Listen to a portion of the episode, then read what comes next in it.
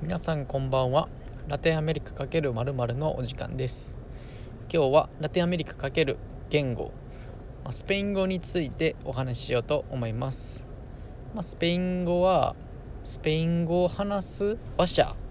が世界でも結構多い方で世界でま英語とかフランス語。あとアラビア語に次ぐ4番目に多く言語が話されているっていう言語ですね。でスペイン語を第一言語とする人口の数なんですけど約4億人4億8,000万人って言われてます、まあ、これは一応ウィキペディアの情報ですね。ま4億人4億8,000人って言えば大体まあ日本の人口の34倍とか大体ですけど、まあ、それぐらいに当たるところかなと思います。でもそんな中でこう YouTube とかねこう日本語で上げたりスペイン語で上げたりしてる人がいると思うんですけどそのスペイン語で上げるっていうことでまあ日本でしか見られないものをスペイン語で上げたら、まあ、大体4倍の人口の人に見られる、まあ、大体10回再生されたら日本語で10回再生されるのであればスペイン語やったらま40人っていう計算になりますね。でまあ、スペイン語を公用語としている国と地域の数は21以上、まあ、スペインヨーロッパであればスペイン。であとラテンアメリカとかだったら、まあ、大体なんですけどブラジルを除く国、まあ、チリとかペルーとかボリビア。あとまあ中南米。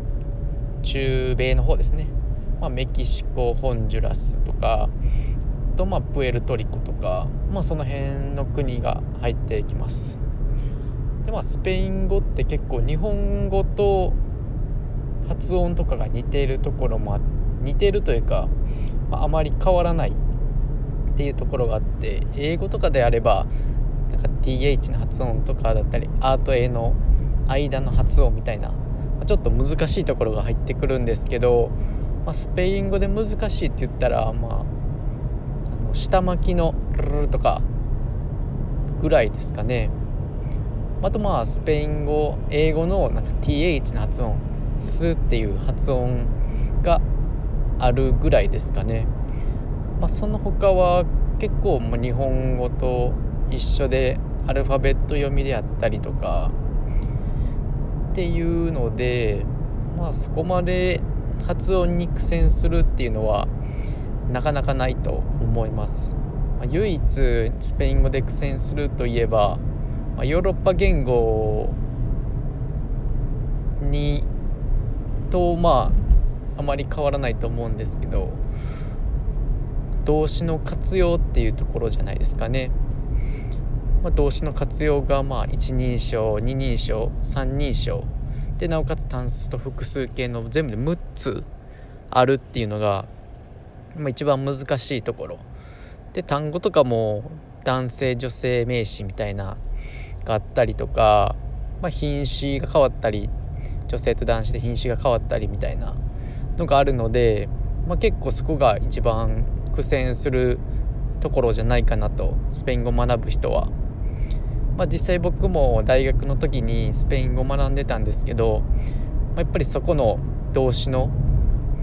活用する部分が、まごっちゃになったりとか、まあ、すぐ出てこんかったりとかっていうのがあるので、まあ、その辺はすごいアウトプットしながら、まあ、かなり学んだ記憶はありますね。まあ、一度身につけてしまえばねなんかこう流れで覚えちゃうのでパッと出てきたりするんですけどもそれまでが結構大変というか結構根気がいるところかなと思いますね。喋れるようになったら結構旅行したりとか、まあ、南米やったら陸続きでスペイン語話す国が結構あるのでこう喋って楽しむみたいなのができるので、まあ、スペイン語はすごくまあ喋れたらすごい楽しい言語かなと僕自身は思いますね。でまあ僕もスペイン語やってたんですけど、まあ、どうやって学んだかみたいなのを次の配信の時にお伝えしようかなと思います。まあ、スペイン語に関しての配信はこんな感じで、まあ、次の学び方のところでまたお会いしましょうそれでは。